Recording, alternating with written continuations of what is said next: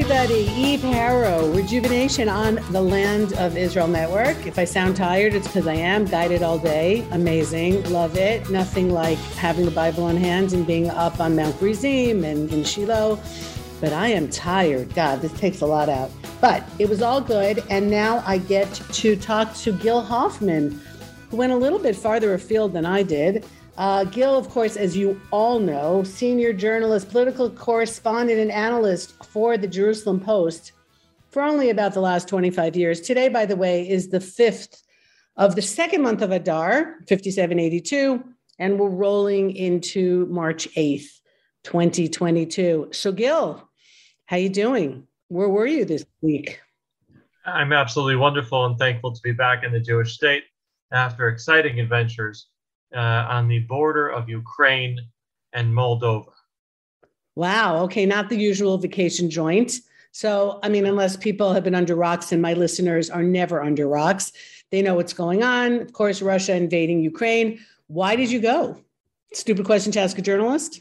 I was given a wonderful opportunity uh, by the International Fellowship of Christians and Jews to go witness their relief efforts uh, for Ukrainian refugees. And I didn't only see what they're doing, I saw what uh, a lot of different organizations in the Israeli government are doing in order to help these people. I, I was right there on the border, saw with my own eyes scenes that do not belong in this century uh, that I never thought I'd see of uh, literally hundreds and hundreds of people um, going across the border wearing uh, one small backpack or dragging along a suitcase for hours and hours and hours of walking um, in the freezing cold, rain, and mud. So leaving their entire lives behind and just getting out by the skin of their teeth as, as refugees. Including very wealthy people from uh, population centers in Ukraine, people that uh, you know ran banks in Odessa that uh, took whatever little money they, they were allowed to get out and, and just uh, left. And have no idea if they'll ever get to go back. They want to come back. Right. I'm sure it's home. There are people who are relatively excited about making Aliyah, but even the people who come here, they didn't want to come here. At not least like this. Now. Yeah. Not no like wants this. to come running. Yeah. They, they left behind uh, their homes, their families, their work uh, for an unknown period of time. People who had built up uh, careers uh, just saw it uh, self-destruct.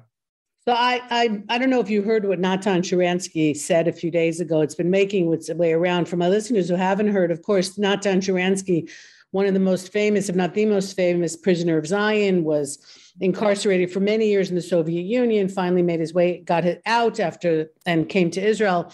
And he said that when he lived in the Soviet Union, you had to have your identity on your identity card. And the worst possible designation was Jew. If you had Jew on there uh, as your ethnicity, then you couldn't get into university, you couldn't get ahead. He said this week, with all the people coming as refugees, the best thing to have on your identity card was Jew, because then you knew that Israel and other organizations were going to come and help you. And other people are not having that. Did you see that? That that the the real rescue efforts are coming from the Israeli government and from organizations that like the ones that sent you, and that other people are having trouble finding a place to take them in? Eve, I love Natan so much. It's mostly true. Okay. It, it, it's not entirely true. That's why I asked you. Good. So, first of all, the Goyim are not that bad uh, nowadays, right? Uh, it was incredible to see how the people of Moldova who are not Jewish uh, volunteered thousands and thousands of people to help the Ukrainian refugees, took strangers into their homes, drove their vans to the border with Ukraine and picked up refugees and said, I will take you anywhere in Europe you want. Unbelievable. Restaurants free, museums and wineries that are apparently a big thing in Moldova free. They made it be that you don't have to have papers to be able to work in their country if you come from Ukraine. To try to help people out as much as they could. You had organizations like Israel helping people regardless of whether they were Jewish or not Jewish. So you've got Jews helping Gentiles, Gentiles helping Gentiles, Gentiles helping Jews and, and Jews helping Jews. Everybody was helping everybody. And we're not saints. Uh, incredible things that the synagogue was doing. The rabbi working 24 hours a day on Shabbat, driving to the border on his phone constantly, cooking meals for the people. Um, all pikuach nefesh, the commandment, you know, that says that, that uh, preserving life uh, cancels the restrictions of the Sabbath. But but the state of Israel isn't perfect. We've got our bureaucracy and we've got uh, uh, uh all kinds of uh, annoying hurdles you have to cross in order to get into our country. So Natan's right. It is easier if you're Jewish, but it, it's not perfect, and, and they're not so bad. It's not the golden ticket. Okay, well, that's good to hear. That's actually very, very good to hear. Look, this situation can go on for a week or two. You know, free food, free museums, but like this could be a, a permanent or long-term situation. I mean, what do you see happening as the days go on? No one knows when this is going to end. It can go on for a very long time. Putin has uh, been preparing this for years. He's been stockpiling whatever natural resources he needs to be able to keep this going. He, he doesn't appear to be a, a rational or sane actor here. Uh, he's out to get revenge, revenge against the Ukrainian government and Ukrainian people. I, I don't see the Ukrainians giving in too easily, even after city after city uh, gets attacked and, and, the people are suffering so much. Um, it, it's going to take a while, and that's why it is impressive that the state of Israel has let in so many people and is playing a positive. Do you see? And now I'm going to ask you with your, you know, political analyst hat on. What do you see the Europeans doing here? Are they helping? Are they didn't take people in? Are they going to try and help the Ukrainians militarily against Russia? Like, how do you see this all shaking out? Okay, it's a lot of questions in one there. So, mm-hmm, but I know all, let's, let's, expose another lie. Okay, so uh, uh, Ayelet Shaked, our Minister of Interior, said Israel is receiving more Ukrainian refugees per capita than any country in the world that does not have a border with Ukraine. Now, that's apparently not true. Germany, Czech Republic, among others, are actually accepting more. Um, uh, and uh, we've seen uh, the Germans try to play a leading role here in mediation. Naftali Bennett, when he uh, went to uh, Putin, he went after that to the German chancellor, who he had met with in Jerusalem only a few days before. So uh, obviously, the, the Germans are playing an important role here. Um, uh, in terms of actually providing military aid and things like that, I, I, don't know who's doing what. I just know that the Ukrainians are very disappointed in the world not stepping NATO up. and others. Mm-hmm. Mm-hmm. Well, I mean, what what's your feeling about that? You know, do you think that other countries should step in, or this is going to be a domino thing, and the Ukraine is first? do you you know i'm going to throw a couple questions to you because i know you can juggle this. I read an article that like the taiwanese are getting all nervous because if this is what russia can do to the ukraine here comes china. So like what is the bigger picture here? Uh, like a global bigger picture that, that you're analyzing? Okay so uh, i know the people in moldova were very scared uh, that it, could happen to them uh, that uh, the russians could try to conquer them too to be honest, uh, they don't have much. I don't know why. the Russians are well, I guess there's um, a good side to not having much. Okay. But uh, you, you, everyone gets hurt economically. You know, for, for, for Moldova, the, the their supplies come from Ukraine. Odessa is the biggest city next to them. And so now they're having trouble getting basic supplies. But uh, the world not helping Ukraine uh, sets an example. It says that superpowers uh, like Russia and China can go and attack their neighbors uh, without fear. And that's a very serious problem. It's made the world a more dangerous place. And, and so the show hosts uh, here on, on, the Land of Israel Network have saying, oh, this shows how the state of Israel uh, needs to rely only on itself and on God. Uh, are right?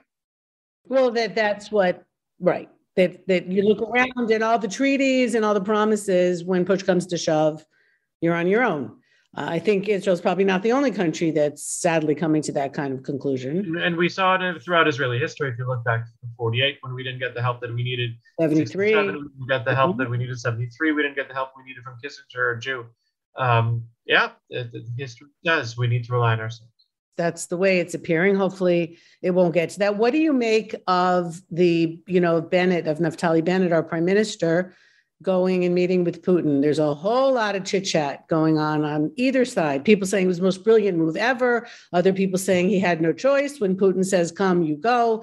Other people saying he's trying to insert himself into something that he should just stay out of, and everything in between am I allowed to say a positive thing about Naftali Bennett on the Land of Israel Network? I voted for the guy. I mean, my listeners know that. Am I disappointed in what's going on in this government? 100%.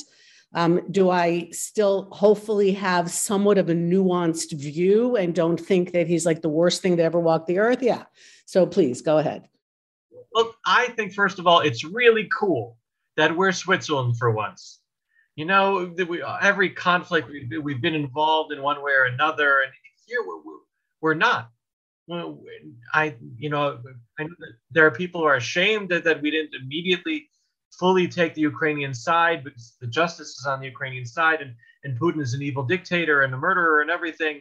But because we were briefly Switzerland, we were able to play this mediator role that, that no one else was playing in a serious kind of way. No one else was meeting with Putin. Of course, they were choosing not to meet with Putin, but uh, no one else was doing this shuttle diplomacy.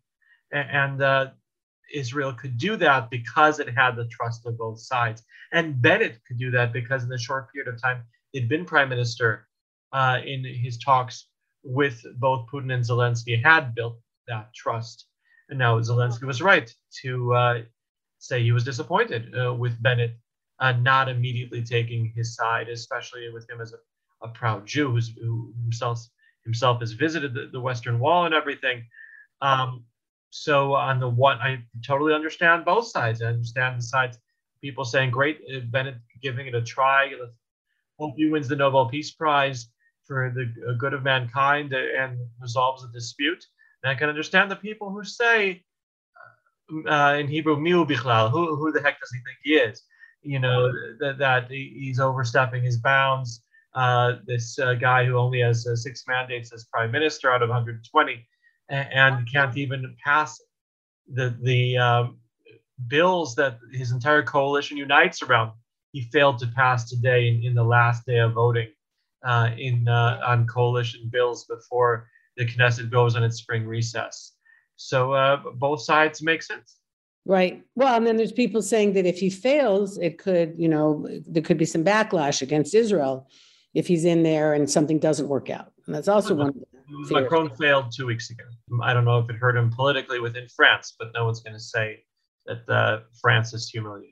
So, I mean, I, have been getting because I'm I'm getting much more cynical as the years go on about the new. No, sorry, and I know you're a journalist, and you're one of the few journalists that I actually trust. Because I, you know, you get a little cynical. You start reading between the lines, and uh, look, uh, the it seems like a lot of the press is taking the line that anything the Russians say is propaganda and anything the Ukrainians say is like Torah from Sinai.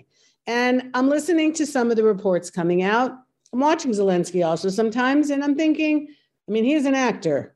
And I'm not so sure that one side is like all righteousness and the other side is all evil. Obviously, Russia doesn't have the right to come in and take over a country. Mean, the bottom line is you can't do that. But um, like, can you tell us like what's your sense of of, uh, of what's happening here? Because as a journalist, you need your sources as well, right? In order to to write up what you write up and analyze what you analyze. Putin's an evil dictator, and uh, the Ukrainian people are suffering. Did not want this war, and uh, those are indisputable facts. Okay, I mean, I'm saying that as someone who, you know, I, I, every Jew comes with his background, and his baggage, and his history. My own great grandparents were murdered by Ukrainians. My uh, grandfather told me Ukrainians were worse than Nazis uh, when when he survived the war. Um, so, uh, and yet uh, we're in a different era right now, and there's a bad guy, and it's Russia. Right. Okay. No, that's that's super important to hear. So one more question, and I'll let you go. So you met with a lot of the refugees. The people, of course, you didn't meet with are the ones who stayed home. Um, are the people who decided to flee with, as you said, like basically the clothes on their back, and that's pretty much it? D- did they say what pushed them to go? While, but I would still imagine the majority of Ukrainians haven't left. I don't know if they're afraid to go out into the, you know, to get to the border, you have to cross some battle lines, I would imagine. Are they not leaving because they're afraid to get to the border? Are they not leaving because they hope it's going to be over soon or they have property that they don't want to leave? Or is a combination of all those factors? Is there one thing that kind of sticks out to you why certain people have fled and why others haven't?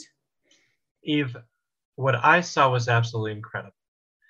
I uh, went to Chabad for um, davening and, lunch uh, on Shabbat, and it, it was full of uh, Chabad rabbis who had fled from the Ukraine, each of whom had led very large communities. And they first made sure that their entire community would leave safely and soundly. And then they themselves came carrying their Torah scrolls from their synagogue, not knowing if they would return.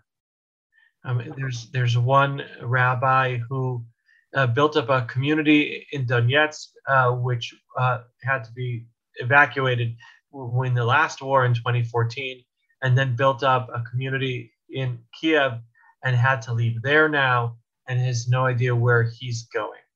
Um, and uh, the last uh, big rabbi there in uh, Kiev, um, he, he, closed things down and, and, made his way on Shabbat.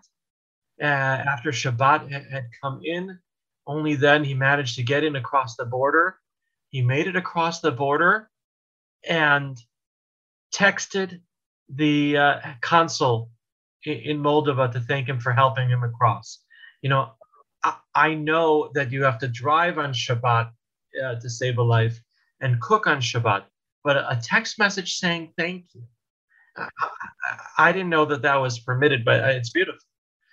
Um, and uh, so to, to credit uh, Rabbi uh, Wolf um, for doing that. Um, so sometimes it, it, takes time to, to pack up your life in your community and, and go. And yes, it was not safe to go. There was a, a Jew, Roman Brodsky, uh, an Israeli citizen who was trying to make his way to the Moldovan border, and he was murdered for the crime of, of looking Chechnyan in his car. So it, it's really, really a scary situation.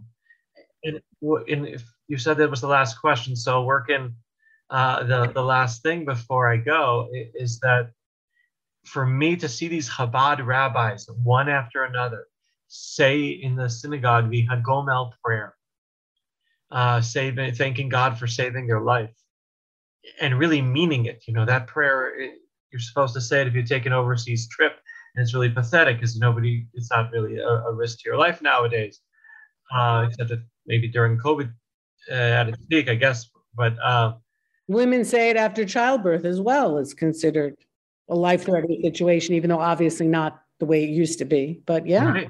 And, mm-hmm. and, now these rabbis meant it. And, after I watched them all, dozen rabbis saying the Hagomel prayer, uh, when it came to the Kiddush, they were dancing. Now, Chabad rabbis dance, it happens. Uh, but they were dancing, singing bechagecha, the song declaring it a holiday. And I came up to the rabbis after, you know, what holiday is it? What are you declaring it a holiday? Is this for, you know, an early Purim? He said, no, uh, that it's like a situation of a little kid who wants a piece of candy and his father won't give him the candy. So he, smart kid makes a blessing on the candy to force his father to give it. Not a wasted blessing. Yeah, and so these these rabbis they were singing V'samachta Bechagecha so that Hashem w- would make it into a holiday for them. And these are people who lost everything, and there they are singing. And, and so that left me with hope that, you know, how can we complain about anything anymore? I, am never going to complain I'm hungry anymore. never going to complain I'm cold anymore. right. Uh, after seeing the, the, tremendous strength and faith uh, of the Chabad rabbis. Um, that's so, really uh, that's a beautiful perspective. I mean, they, they've had they've had some Israelis on the radio here who are there in Ukraine who went to visit young woman. They went to visit her grandmother, and then they got stuck. So on the one hand, she said she's happy she's with her grandmother, and her grandmother isn't alone. but they're scared and they can't get out and they're running out of medication and there isn't food. And it, it's a frightening situation. Absolutely. And so, uh, if I could put in one plug before we go here, I am going on a speaking tour from the 25th of March until the Passover Seder, uh, March 31st, which is a Thursday night. Uh, I'm available in the New York, New Jersey, Philadelphia area. Um, might have some time left in LA and Chicago. So uh, I'm Gil, G I L at jpost.com. Thank you. All right, everybody. And if you didn't catch that, you can write to me and I will pass it on to Gil. You have an opportunity to have the very Gil Hoffman in your own community. You maybe don't want to pass that up. Okay, Gil. Well, thank you for sharing really a, a side to the story here that we're not hearing that much. And um, and about you know the people of faith and also just everybody coming together to help everybody and that's that's a beautiful side to a miserable situation um, so i'm glad you were there i got i'm glad you got home safely and we're able to report some of the more poignant and personal side to this whole big mess which hopefully will be over soon whether through the mediation of our prime minister or not uh, hopefully they'll come to some resolution here and everybody will be able to go back home and peace will reign all over the earth Sounds like I was at the Kiddush with the Chabad rabbis, right? what a beautiful way to, to, to end the interview. Oh, okay. Gil Hoffman, political correspondent analyst for the Jerusalem Post, straight really from from the border there with the Ukraine. Okay, take care, Gil, and we will see you around. Eve Harow, Rejuvenation on the Land of Israel Network. That is it for tonight, everybody. Short and to the point. Take care and um, bye for now.